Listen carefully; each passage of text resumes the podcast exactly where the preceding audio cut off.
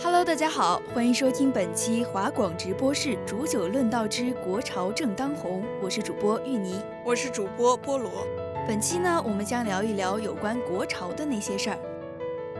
菠萝，前段时间上映的《哪吒》你有看吗？看过呀，最近很火呢。哦，对呀对呀，而且它作为一部动漫，它的票房占了电影市场的大庇江山，而且我还听说它的票房是中国历史第二呢。哇，居然是历史第二，简直刷新了我对国漫的认识呢。啊，其实不只像是哪吒，像最近几年出的国漫电影姜子牙呀、白蛇起源呢，他们的电影票房和口碑都很不错呢。你说的这些电影我都有看过诶，而且我还发现他们共同的一点，他们其实都在讲很老套的素材。哦对，但虽然他们都使用了传统艺术的 I P，但是也不妨碍他们都赢得了社会巨大的关注度和流量呀。这些电影中的主角我还很有印象呢，要么就是来自于四大名著，要么就是来自于民间传说，他们都是民族文学的智慧结晶啊。而且上升到文化层面来说，也都是比较典型的中华文化的代表元素。嗯，他们依靠着这些科技元素和院线的这些传播途径，把传统的 I P 以一种新的方式带入到了大家的视野当中，而这些精湛的特效和更加吸引的剧情，都让大家对国漫有了新的认识。要说国漫是从什么时候开始进入我们视野的，还要回到二零一五年上映的那部《大圣归来》，它是新国漫的开端之作呢。而且那应该是那一年国产动画电影一颗重磅炸弹吧。从某种程度来说，它应该会成为中国 三 D 动画电影的一个里程碑的作品。对，其中第一场齐天大圣闹天宫和后面的江流儿智斗绿山妖，还有中间的客栈大圣斗山妖，以及最后的决战大反派等等，从服装呀、背景呀、整体场景的设计等等方面，都是当时中国动漫界达不到的高度。我印象中，除了那个第一个大圣坐山头的场景之外，那后面那个山崩地裂的场景也太令人震撼了吧！我感觉那几只萤火虫都要飞到我面前了。利用二次元的一句话来说，就是这画质都要让我的眼睛怀孕了呀。可能就是这样吧，受到了官方媒体的一致好评，这简直就是硬核的打开了传统文化通向动漫市场的大门啊！就是在打开了这扇门之后，我们发现了丰富的文化宝藏。在这之后，我们就可以随处都能见到优秀的影视素材和沉淀了许多年的经典元素，这都要归功于《大圣归来》呀。对，就像阿里巴巴芝麻开门一样，发掘了里面无穷无尽的宝藏。前人栽树，后人乘凉，《大圣归来》挖掘广阔的市场背景，让很多制片人都红了眼，都想抢这块肥肉呢。就像轰炸机一样，拼命地丢出一串又一串的财富密码。也就是在这之后，国漫的发展开始有了雏形，专业对口的编剧和导演把经典的传统文化作为原料开始改编、打磨、包装成为一个个新的影视作品，而这些新的电影题材都源自劳动人民喜闻乐见的那些经典的故事。对啊，这让年轻人和老一辈的朋友们都能够在其中找到自己以前的回忆。就像我自己以前很喜欢看《西游记》，随着电视机的落寞，综艺节目的兴起，让我不知不觉中将它遗忘了。而这一次的国漫的兴起，勾起了我对传统文化的回忆。哦，大家可能也就都是像你这样想，所以非常乐于接受和喜爱这些动漫，在很大程度上也铸就了他们广阔的市场背景。在这之后呢，动漫名副其实的就变成了国漫，然后国漫也逐渐变成了国潮了。我们刚刚已经聊完了国漫到国潮的发展，我发现除了这些以传统文化为题材的动漫电影呢，还有一些不只局限于传统文化的电影，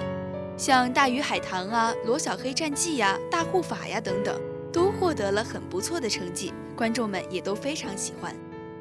没错，这些当中我最喜欢的就是《大鱼海棠》了，因为它的画面真的很美，它还有一首很出圈的歌曲，就是《大鱼海棠》。其中我还有一个非常印象深刻的，就是它的建筑物，它的建筑物取材于世界文化遗产福建鼓楼呢。啊，福建鼓楼我也听说过，但是真的很少从动画电影这种形式看到这样一个建筑，让观众一眼就能够看出这部动画是一部国产动画。而且我们后面可以发现，它动画中的建筑的布局与现实中是一模一样的，这对于国产动画电影来说，绝对可以说是超级用心了。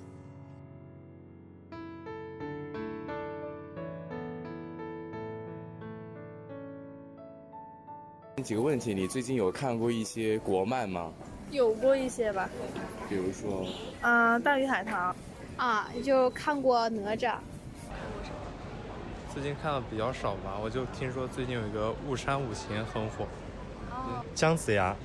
呃，那你觉得就是国漫是吧？最近就对追的国漫就是姜子牙。嗯。你觉得这一类文化的兴起，你可以啊、呃，你觉得它是好还是不好？我觉得是好的。哦。因为，嗯、呃，国漫的兴起代表的是一种文化的兴起，我觉得是很好的。然后，但是有很多人说它是在卖情怀。你觉得针对于这种用这种很多都是用传统的文化这种 I P 来说，呃，它是一个卖情怀的现象，还是说它是对传统故事的挖掘？我觉得都有吧，呃，既有卖情怀，也有对传统文化的挖掘，相辅相成。因为大家都，我觉得国漫的情怀，大家看的，我觉得还是有一部分的人是因为情怀去看的，这样我觉得它占比应该还是比较高的，所以大家也会因为国漫的情怀，然后包括那些里面的中国传统文化的元素去看。其实。嗯，大家都在这样做，不管是日本还是美国，不管是漫画还是影视行业，其实都是在用一些传统的 I P 反复进行再创作。是有一点吧，他们就是看他们说这种哪吒、姜子牙这种准备打制要一个封神的 I P 这种世界观，这种就是类似于漫威这种世界观。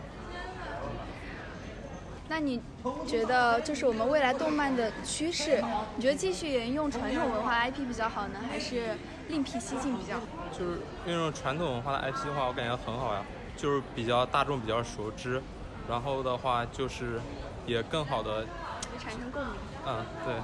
就大众比较熟知，然后开发新 I P 也挺好的。就两种都可以啊，对啊，两种方向。好，我觉得我们。我们现在大部分的国漫都是用的传统文化的元素，所以我觉得这个这个东西现在用了多了的话，我希望它能够再想着怎么去把它做一个创新吧，不能一直都是一直都是用那些情怀去打动观众，那样的话其实真正的好影片它还是需要有其他的其他的因素的，比如说制作啊，或者是说在画面或者是说剧本啊，这些东西它都是要有提高才行。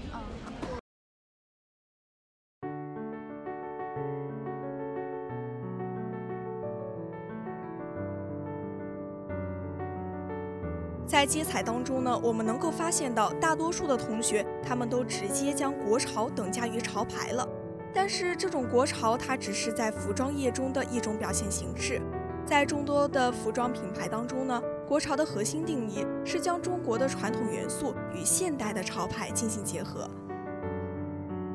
想必大家现在对中国元素都不陌生了吧，现在也有越来越多的地方用到了中国元素，而潮牌作为新一类服装品牌的代表，与街头文化密不可分。中国潮牌之所以能够诞生呢，少不了世界范围内的街头文化大规模的传播和我们本土内在同化的过程。回顾起来，街头文化的发展历程啊，它其实在美国上个世纪六十年代就已经诞生了。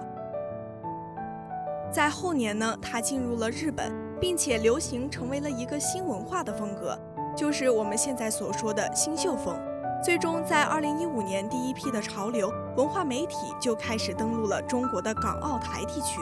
所以呢，我们所能熟知的街头风格，它都是外来文化进入中国市场同化后的一个结果啊。所以啊，其实咱们中国本身是没有本土的街头文化的，最早期被我们大家所熟知的潮牌，像是零三年陈冠希创立的 Clock， 它的品牌的创作理念。就除了模仿街头文化的概念，还融入了他自己对于当代潮流的见解呀。哎，我还听说过潘玮柏和李，他们曾经创办过的 N P C 也是将街头文化与音乐相结合，而产生出了新的衣着潮流和时尚理解。啊，我感觉我有了解到这些文化的时候，还是因为一档说唱节目《中国有嘻哈》，那段时间它不是很火吗？在它的一炮而红之后啊，国内本土文化和街头文化也就这样爆发了，而且像这些国内的潮牌推到了创业的高潮，其中啊还带火了老牌潮牌，比如 Graph。 最重要的呢，它还为国内的潮牌提供了一个灵感，街头文化源于 hiphop。 哎，后来马思唯不是也创办了一个自己的潮牌叫 A F G K， 它也是将说唱文化和国潮结合，而且它的珠宝品牌 W B J 也带上了收藏的标签。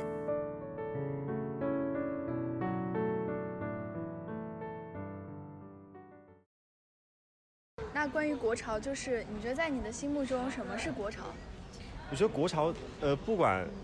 就是一种中国的文化元素，因为我们现在也不是在提倡文化创文化自信、文化创新，所以我觉得国潮就是大家买东西都想着用国货，然后呢呃，也然后去看看电影的话，也会支持国产电影，对，所以这些我觉得是大家对于这个国家希望让它变好的一种希望，我觉得这是一个很好的体现。国潮，我觉得应该就是代表能代表中国潮流的一些那种品牌啊，衣服，我觉得蛮潮牌的，就蛮好看的，一些国潮设计的衣服都蛮好看的。哦，对，而且会有中国风的那种。对对。你觉得？呃，我们的国潮的兴起和哪些原因有关呢？就是现在比较对传统文化比较重视吧，就是宣传，很多宣传比较到位。现在可能是和现在的主席、啊、对我们的领导人，他想要宣传我们中国的一些文化，就是可能是因为前几年像什么端午节被韩国人申申请，对，所以就会让我们更加重视自己本民族的传统文化。嗯、呃，那你觉得我们国潮之后可能会往哪些方面发展？嗯，在保留传统文化的同时呢，会往每一个时代不同的潮流去发展。哦，好，好，谢谢。觉得要创新一下吧。创新一下。就利用传统也可以，但在这基础上创新一下。哦，好。好，谢谢，谢谢。中国文化当然是很好的，它里面有很多精华，有很多值得大家去学习的地方，但是一定还要创新才行，要不然就会固步自封，一直困在自己的思维局限里面。因为我们毕竟做这些东西也是为了让全世界的人，让更多的人看到。嗯，好。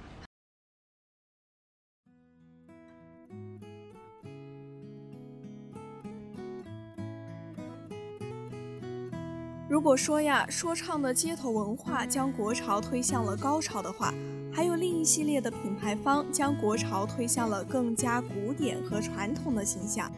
难道你说的就是国货之光李宁吗？对，就是他。他可是凭借着巴黎时装秀的重磅包装，迅速地占领了国产的流量市场呢。啊，而且他和更为悠久的传统元素相比，李宁他一系列的体操服对历史记忆点更倾向于上世纪八九十年代，那些元素相比较孙悟空、哪吒这些传统的形象，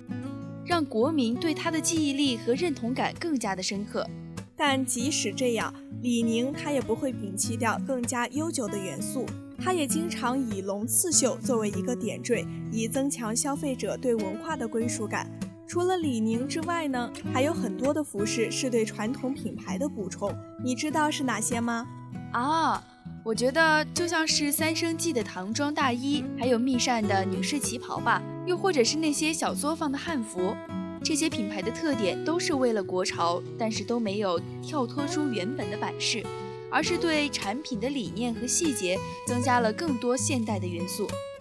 我们中国文化当中厚重的民族底蕴，永远都是国潮源源不断的创作灵感。我们拥有将近五千年的历史，二十四个朝代，五十六个民族，近八十种语言。任何一支艺术流派，任何一种文化体系，它都足以支撑单一品牌的挖掘、改编与传承呢。